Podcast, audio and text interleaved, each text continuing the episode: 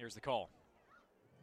After the play, unsportsmanlike conduct, Kennesaw State number two, 15-yard penalty, upon counts, second down, with the game clock operator, please quit 104 on the game clock, please, 104. So you heard it 104 on the clock. That's the third personal foul of this drive, the first against Kennesaw State. It started the opening kickoff, which was a touchback. Personal foul put the Owls from the 25 to the 40. And then we just had a personal foul against Robert Morris, which made it a first and goal inside the 10. Shepherd carries to the 4, and then we get the personal foul on Adelike, which backs it up to the 19 yard line.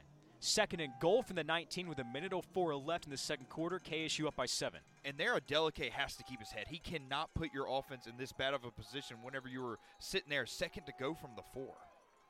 Farrow slot left. Cousin to the right. Farrow in motion. Snap. Shepherd looks to throw for the end zone. Open man. Caleb O'Neill brings it in. Touchdown. Black and gold.